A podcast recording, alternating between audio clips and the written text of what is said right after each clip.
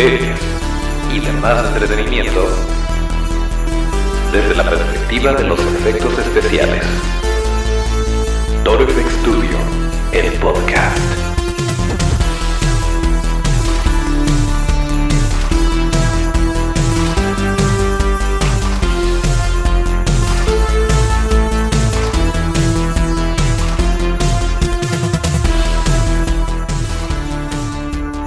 Pues lo prometido es deuda y aquí estamos de vuelta en otro viernes de podcast. Bienvenidos a Toro FX Studio, el podcast, el lugar donde hablamos de cine, series y demás entretenimiento desde la perspectiva de los efectos especiales de maquillaje. Acuérdense de nuestras redes que son arroba Studio, esto es arroba. Yo soy Toncho Ábalos y aquí mero arrancamos con el episodio número 82. Y el día de hoy vamos a hablar de un tema un tanto polémico, pero sí me gustaría darles un poquito de contexto y que lo platiquemos a detalle, que ustedes obviamente en las redes nos den su opinión y que eh, pues podamos hacer de esto un diálogo en, en una bonita comunidad de gente con opiniones diversas, pero sin mala vibra, como hasta el momento se ha mantenido. Efectivamente, sí, eh, todavía tenemos algo algo rezagado por ahí de la enfermedad, pero estamos tratando de que eh, de salir de ella. Y bueno, pues eh, sin más por el momento, voy a pedirle a mi buen amigo Otto que se aviente por ahí la cortinilla y entremos de lleno a los eh, pues los detallitos que queremos platicar hoy con ustedes. Así que Otto, si fueras tan amable de entrar justo ahí.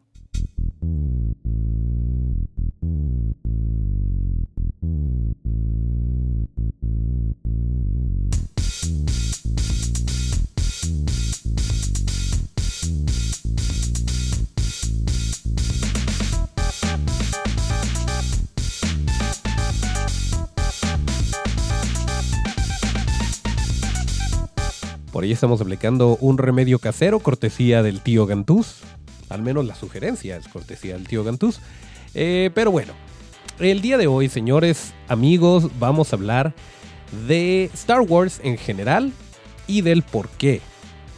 Si eres de ese 1% o 0.001% que no le interesa, que no le gusta, está bien, pero el tirarle mala onda a los demás, ahí es donde estás mal. Vamos a hablar un poquito de qué significa esto para el colectivo creativo y que consume cultura pop en general. Y el, eh, el, por qué es tan importante para que se pongan un poquito, a lo mejor a ti no te interesa Star Wars en lo absoluto, nunca la viste, nunca te llamó la atención y eso está perfectamente bien, pero para que entiendas a los demás, algunos que llegamos tarde, algunos que eh, pues están ahí desde el principio prácticamente, el por qué significa tanto y por qué es muy importante este cierre de la saga del episodio 9 que en estos momentos, mientras ustedes están escuchando esto, probablemente la primera dama y yo estemos viendo el episodio 9. Todavía no la vemos, eh, pero en el momento en el que lo hagamos, no vamos a hablar de ella. Eh, no vamos a, decir spoilers o cosas por el estilo. Simplemente, sin haber visto la película, les digo más o menos, los pongo en contexto porque seguramente ustedes son fans de algo. Seguramente hubo alguna película, alguna serie, algún libro, algo que los marcó en su vida y que representa mucho y que a lo mejor para otra persona es completamente indiferente. Pero eh, bueno, esto es Star Wars para muchos de nosotros. Algunos más clavados que otros, sí. Pero eh, pongámonos en contexto. Eh, esto también significa muchísimo para el mundo de los efectos especiales prácticos porque en ese entonces no había de otra. Y de hecho, si ustedes ven, ya sé que ya hablé mucho de esto, pero si ustedes ven The Movies That Made Us, eh, por lo general las, las compañías de efectos era, tú aviéntate los efectos, no era como los efectos prácticos se los vamos a encargar a esta compañía y los efectos visuales se los vamos a encargar a esta otra. Porque vaya, para la tecnología que era en el momento era efectos y tú lo puedes hacer, ok, sí, yo puedo hacerte los rayitos a lo mejor de Ghostbusters, el, rollo de la pantalla verde, del matte painting. Pero le voy a hablar a Steve Johnson, que sabe hacer, eh, que sabe hacer puppets, que sabe hacer maquillajes, y entonces lo vamos a combinar. Y eso era lo que la compañía le entregaba eh, al director o a la casa productora que estaba a cargo de la película. Eh, por cierto, si nos están escuchando en este momento, acuérdense que efectivamente Torfex Studio el podcast se transmite todos los martes y todos los viernes a través de cualquier plataforma de podcast que ustedes elijan, además de un bonito video que estamos subiendo a nuestro canal de YouTube. Y pues así es como nos pueden encontrar. Si ustedes prefieren escucharnos en alguna de las plataformas, em, está muy bien y muchas gracias. Y les vamos a agradecer que le digan a todos sus amiguitos que nos escuchen también, pero también nos sirve que de repente se echen la vuelta por YouTube y le den suscribir y un like, un comentario, nunca, nunca está de más. Pero más que nada, sí, suscríbanse a YouTube. Si están en Spotify y de repente tienen que estar buscando, ahórrense la chamba. Nada más denle suscribirse y con eso ya van a tener ahí dentro de los podcasts que suelen escuchar, pues van a tener Toro Studio el podcast. Pero bueno, volviendo, volviendo a Star Wars. Eh, sí, es que se me había pasado esto, pero es un tema bastante, bastante fresco que todos traemos ahorita en la mente ya sea que te guste o que no, que a lo mejor estás harto de que tus amigos estén compartiendo cosas de Star Wars y que ya no puedes esperar a que se termine toda esta furia, eh, toda esta novedad del episodio 9 para que podamos pasar a otros temas. Pues sí, pues sí. Pero pónganse a pensar que en 1977, cuando salió esta película, que por cierto es un tema muy interesante y que todas las películas, las más exitosas, las que más eh, tal vez a ti te pudieron haber marcado, no inician siendo, eh, vaya, no inicia el guion diciendo esto va a ser un hitazo, esto va a romper paradigmas, va a ser un referente en la cultura pop por generaciones venideras. Simplemente se hacen con pasión, se hacen con ganas, eh, muchas veces con muchísimos obstáculos y terminan siendo clásicos, terminan siendo películas muy arraigadas a nuestro corazón y esto se ha visto una y mil veces. Simplemente eh, cuando salió Star Wars originalmente, en el 77, como les decía, estaba pensada para que se llamara Star Wars, no Star Wars Episodio 4, Una Nueva Esperanza, o La Guerra de las Galaxias Episodio 4, Una Nueva Esperanza. No estaba pensado así. Era la historia de Luke Starkiller, porque en ese entonces era Mate Estrellas y no Trotatielos. Eh, y Vaya, no esperaban que llegara a más, pero conectó con muchas audiencias, conectó con muchas personas y resultó ser una maravilla. Incluso si tienen oportunidad, les digo que esto está muy de la mano con los efectos prácticos, em, con los efectos especiales de maquillaje. Si tienen oportunidad de conseguir el libro de Rick Baker que se llama Metamorfosis, está increíble. Nosotros todavía no lo tenemos, pero sabemos de su existencia y de ciertas cosas que hay por ahí que valen muchísimo la pena.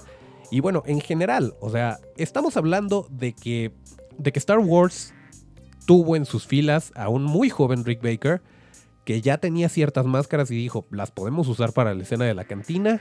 Y de repente eh, por allá hay anécdotas, por ejemplo, de la escena como tal de la cantina, que la banda fue filmada completamente en un lugar distinto, en un, eh, en un set que no tenía que ver con eh, el set donde se grabaron las escenas principales de la, de la barra de Mos Eisley, de la cantina de Mos Eisley. Y, em, pero como tú escuchas la música desde que entras, em, pues no, no, em, no, se, no se pierde la ilusión. Y bueno, pues con tiempo pudieron grabar a la banda tocando y entonces meterla con la magia de la edición. Y es una de las eh, es una de las cosas, Rick Baker habla más, más a detalle de todo esto y de cómo funciona y de cómo esto le ayudó a, a ganar ciertos proyectos o a ganar tiempo, a decirle, oye, es que esto lo podemos grabar después y me puedes dar más tiempo para prepararlo eh, y te puede funcionar perfectamente bien para tu película por lo que había aprendido de lo que se hizo en Star Wars. Y nuevamente, varias de las máscaras que están por ahí, sí, efectivamente, eran máscaras que ya tenía el señor y que de repente se utilizaron y por eso es tan icónica esa, esa escena, porque pues normalmente estas películas inician con un presupuesto bastante limitado. Y em, es la genialidad todo, cómo se alinean los astros, cómo de repente las cosas que parecen ser una tragedia salen bien y terminan siendo un hitazo y terminan siendo un fenómeno cultural como lo fue Star Wars de 1977. Después de esto, viene eh, Return of the Jedi o Revenge of the Jedi o La Venganza del Jedi como se llamaba en ese entonces, en donde nuestro amigo personal Kirk Thatcher trabajó con el Rancor y todo esto, y entonces comienza a expandirse la historia y un muy joven eh, Mark Hamill, Harrison Ford, Carrie Fisher siguen estando como parte del elenco, siguen emocionados. Eh, comienzan a darse cuenta que son conocidos en muchísimos lugares, que la fama les llegó, que están que tienen en sus manos una franquicia bastante especial y aún así es un hitazo la secuela. Y aún así, en eh, Return of the Jedi, eh, perdón, en The Empire Strikes Back o El Imperio Contraataca, también es un hitazo. Estamos hablando de los 70s, finales de los 70s, principios de los 80s, y esa es otra cosa. La película de El ascenso de, Skywalker o The Rise of Skywalker termina por tercera vez una saga, una trilogía que originalmente estaba planeada como una sola película, terminó siendo una trilogía, se acaba el episodio 6 y después la gente estaba buscando eh, cómo satisfacer esta necesidad de Star Wars, cómo eh, cómo aprender más, cómo saber más de estos personajes, de esta historia, de este universo que se salió de las manos de George Lucas incluso, que terminó siendo mucho más grande que lo que él se pudo haber imaginado, y entonces salen los cómics, las novelizaciones, las series, por ahí un episodio de Navidad bastante bastante extraño, pero ahí está y miren, algo se le rescató porque eh, sale por ahí Boba Fett con un arma que al día de hoy, 2019, para los que tienen Disney Plus, podrán ver que el Mandalorian tiene un arma. Esa arma la primera vez que apareció fue en el episodio de Navidad de Star Wars. Si son débiles de estómago, no lo vean. la verdad es que no ha sido, no ha sido una de las mejores eh, producciones relacionadas a Star Wars, pero ahí estuvo. Ahí estuvo el episodio de Navidad. Y eh, que bueno, no es realmente Navidad, creo que celebran la vida, el Día de la Vida, algo así. El caso es que eh, después de esto, pues ya no se supo nada, ya eh, tal vez se pudo haber empezado a enfriar todo este rollo, todo el fandom de Star Wars, y de repente, en 1999, se anuncia que va a haber una nueva película. Se anuncia que no solo eso, va a haber una nueva trilogía y entonces la gente se vuelve loca. A lo mejor en ese entonces ya había personas que habían visto episodio 4, 5 y 6 y que dijeron de aquí soy. Voy a por fin a ver qué sucedió con Luke Skywalker, con Han Solo, con eh, la princesa Leia, Lando Calrissian, etc. Eh, Boba Fett incluso, pero resulta que no. Resulta que era una precuela y que la trilogía iban a ser precuelas. Y entonces en este momento pudo haber personas mucho más jóvenes que se clavaron con, eh, con, el mundo de Star Wars, que les encantó y que se empezaron a meter a todo esto, que eh, pues era su primer acercamiento a estas películas y de alguna forma les influyó. Yo conozco personas que gracias a estas películas hoy en día son matte painters o son artistas eh, digitales porque los inspiraron este tipo de películas. Y hay que, hay que puntualizar una cosa muy importante aquí, pero eh, se me está constipando demasiado la nariz, así que le voy a pedir a Otto que le suba poquito al volumen y volvemos a las precuelas, porque es algo que hay que platicar y que hay que platicar con la nariz libre. Entonces, Otto, por favor, súbele un poquito al volumen y regresamos en unos segundos.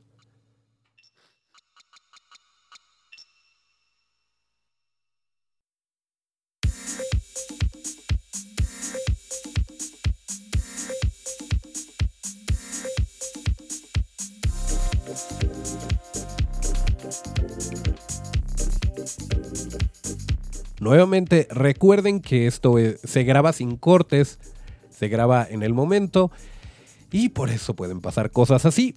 Pero bueno, volviendo a las precuelas, sí hay mucho, yo creo, podría atribuirle incluso eh, todo este odio, toda esta mala vibra, todo este hate que le tiran al CGI o a las imágenes generadas por computadora eh, se lo podría atribuir en gran parte a las precuelas de Star Wars, porque en efecto, en este momento, eh, desde 1999, en La amenaza fantasma, sí George Lucas se da cuenta de estas nuevas tecnologías, de muchas cosas que, que originalmente no hubiera podido hacer porque no había la tecnología, y de repente está al alcance de sus manos el decir, ok, puedo grabar esto, y después en postproducción le agregamos eh, lo que yo necesito para cumplir mi visión.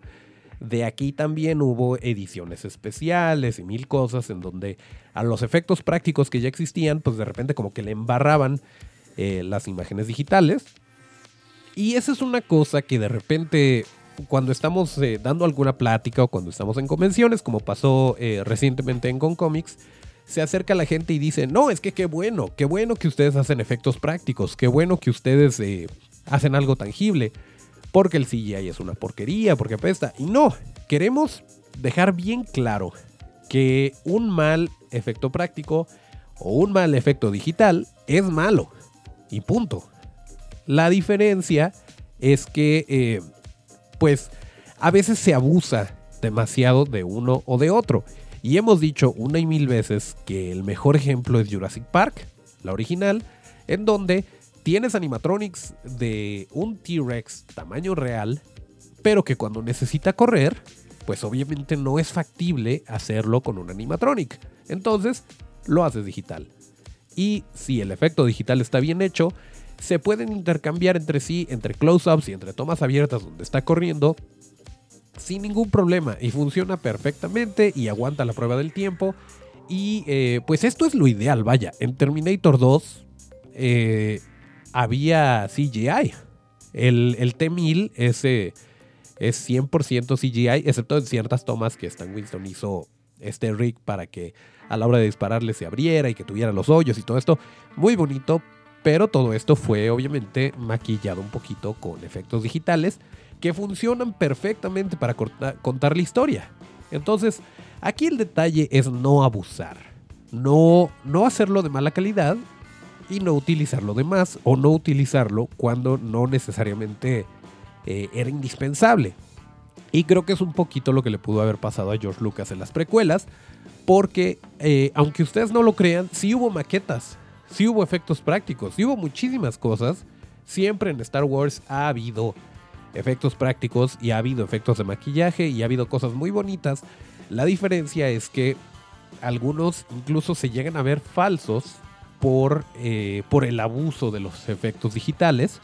Eh, y bueno, pues puede, puede haber sido un poquito lo que le pasó a las precuelas. De hecho, como un pequeño paréntesis aquí, eh, actualmente en la, en la serie de The Mandalorian, que está en Disney Plus, Disney por favor ya libérala para México y Latinoamérica, se, se, tomaron dos, cada que salía el Yoda bebé, se tomó, se, filmaron esas escenas dos veces. Una con un puppet que estaba en set, que hizo Legacy FX y que se estaba moviendo y todo y parpadeaba y hacía sus cositas. Y otra en blanco para agregarle lo digital. Y de hecho Werner Herzog dijo, son unos cobardes. Porque sí, o sea, tenían el, el, el puppet ahí, tenían a la criaturita, pero para estar seguros, por si algo salía mal, eh, hicieron una segunda toma por si había que reemplazarlo con algo digital. Está bien, a final de cuentas, lo que he alcanzado a ver en los memes, en los GIFs, en cosas así, se ve muy bonito y funciona. Pero, eh, pues bueno, si el producto final funciona, no tenemos nada que decir. Eh, pero bueno, volviendo a las precuelas, si bien estuvo Jar Jar Binks, que a nadie le gustó, estuvo eh, Darth Maul, que a todo el mundo le gustó, estuvo Obi-Wan joven, que en mi opinión es el mejor Jedi que jamás ha existido, y que por cierto va a tener su serie en Disney Plus con Ewan McGregor representando a Obi-Wan nuevamente. Eh, fue otra etapa en donde a lo mejor el papá que vio las escenas, perdón, las películas originales, de repente ve estas y dice, oye, me está entreteniendo y a lo mejor así es ahorita el entretenimiento. A lo mejor eso es lo que la chaviza quiere y mira, siguen hablando de Jedi, siguen hablando del imperio, siguen hablando de droides. Eh, yo tuve las mías, yo tuve mi trilogía, a lo mejor estas le tocan a mi hijo y se las presento. Y de repente mi hijo va, investiga y conoce episodio 4, 5 y 6. Y entonces ya tienes del episodio 1 al episodio 6. Y qué bonito. Y ya eh, se unieron dos generaciones, ya se inspiraron dos generaciones de artistas. Todo está bonito. Hasta ahí se termina la trilogía de las precuelas. Ahí parecería estar todo bien. Salieron de repente series, por ejemplo La Guerra de los Clones, que está impresionante, que es una de las mejores series eh, que se han hecho en animación de, Star Wars. Que, bueno, una que hizo Gendy Tartakovsky, que era eh, pues en animación 2D. Y después, para los que no saben, Gendy Tartakovsky eh, trajo a nosotros cosas como Las chicas superpoderosas.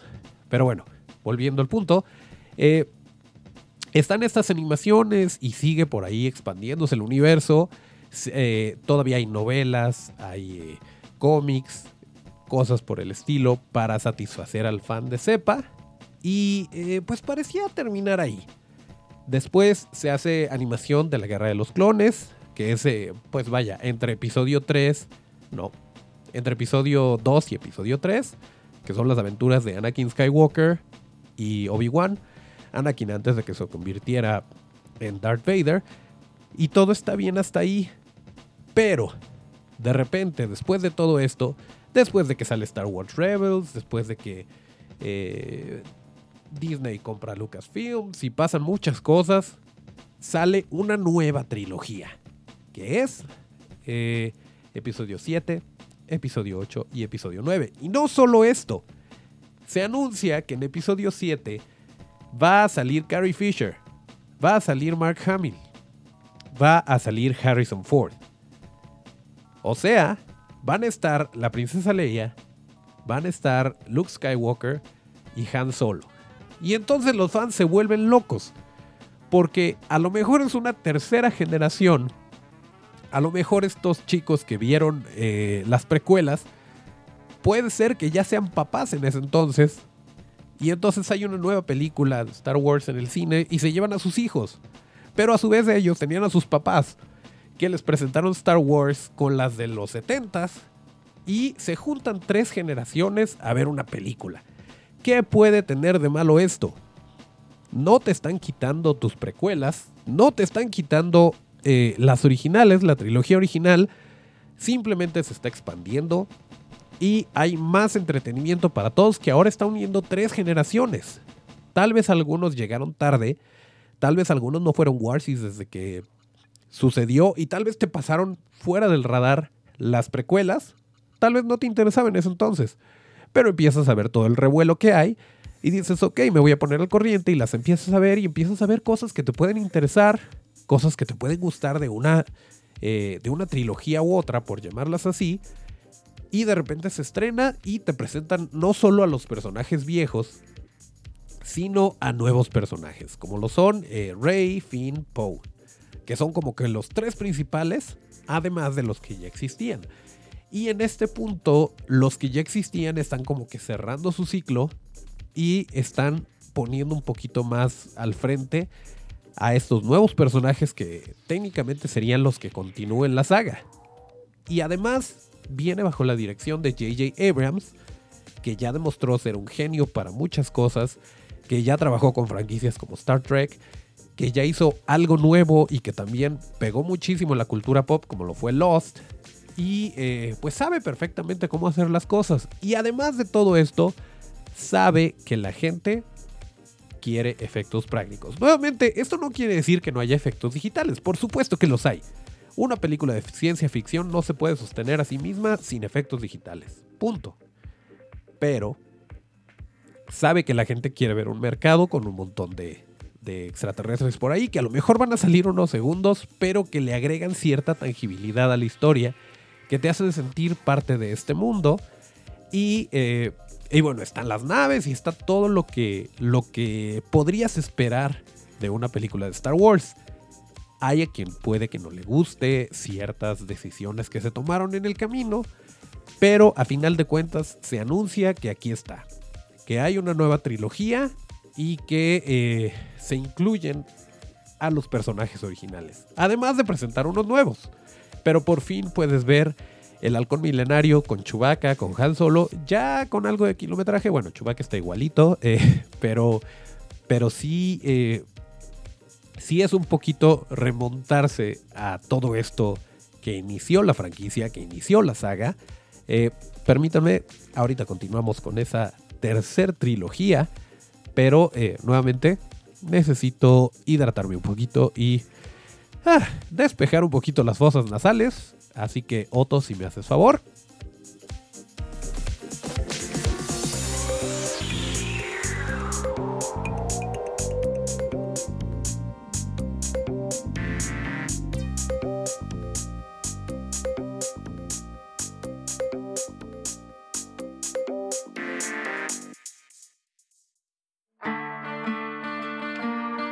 Ok. Volviendo al punto. Eh, se anuncia esta nueva trilogía. Y está episodio 7. Y hay a quien le gusta y hay a quien no. Pero a final de cuentas, entiendan quien todavía está en el tren. Quien todavía la está comprando y está disfrutándolo. Que a lo mejor. Eh, a lo mejor conoció apenas episodio 7. Y vio las anteriores y dijo, ah, ok, está padre. Eh, ahora sé qué está pasando, ahora sé hacia dónde va, estos personajes son nuevos, quiero ver qué les pasa. Pero imagínense que hay personas que ya vivieron el fin de la saga dos veces. En episodio 4, 5 y 6 y en episodio 1, 2 y 3. Y a final de cuentas todos sabían hacia dónde iba esto.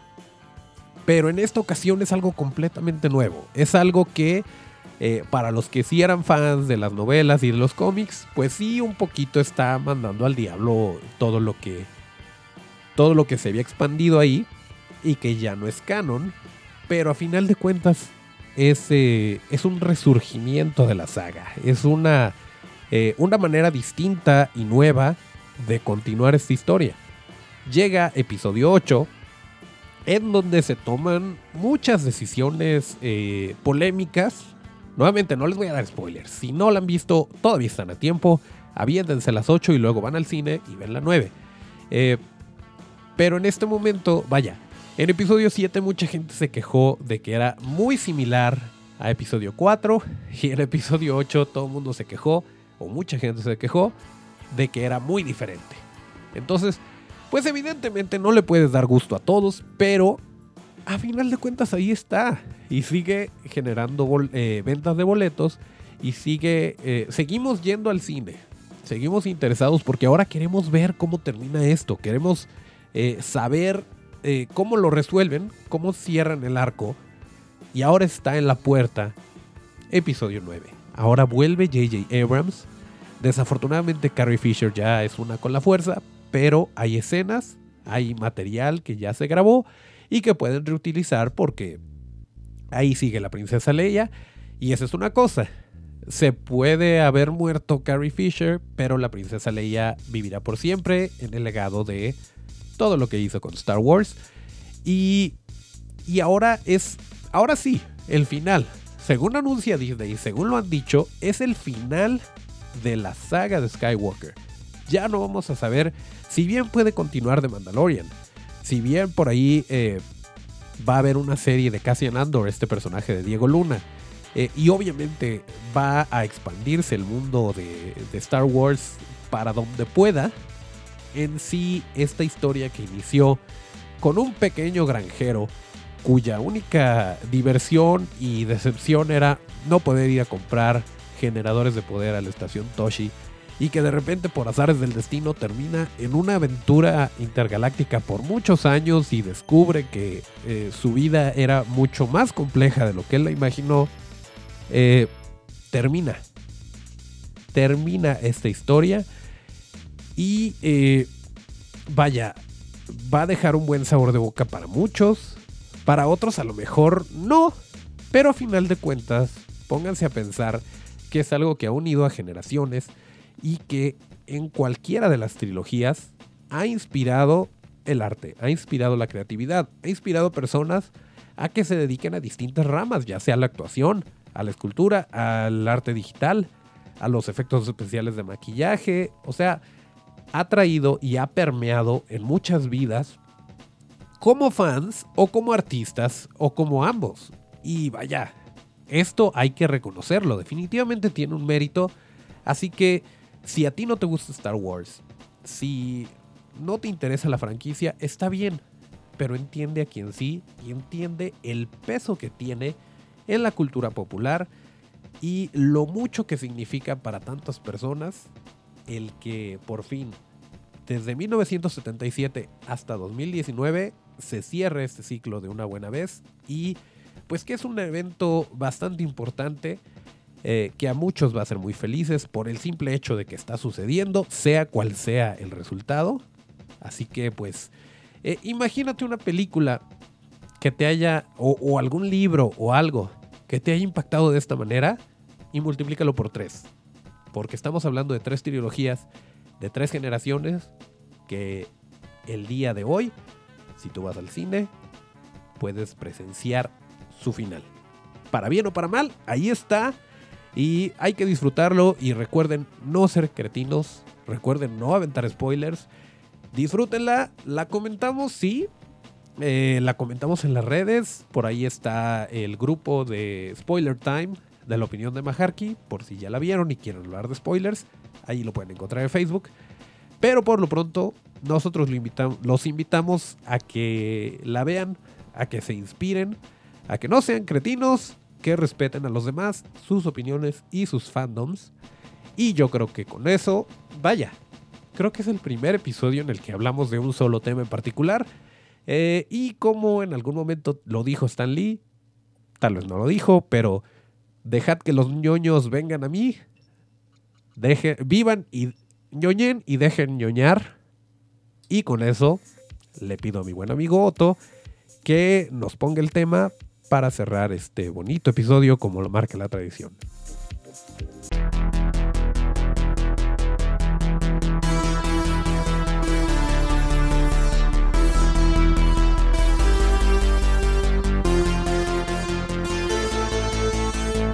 Muy bien, y como ya lo dije, aquí terminamos el episodio número 82 de Toro Studio, el podcast correspondiente al viernes 20 de diciembre de 2019. Acuérdense que para seguir la conversación hay que seguirnos en las redes que son arroba Studio, esto es arroba torfxstudio. Yo soy Toncho Ábalos y mis redes son arroba con T. Nos escuchamos el próximo martes de podcast y gracias a Otto en los controles, vean Star Wars y no spoilen y hasta el próximo llamado.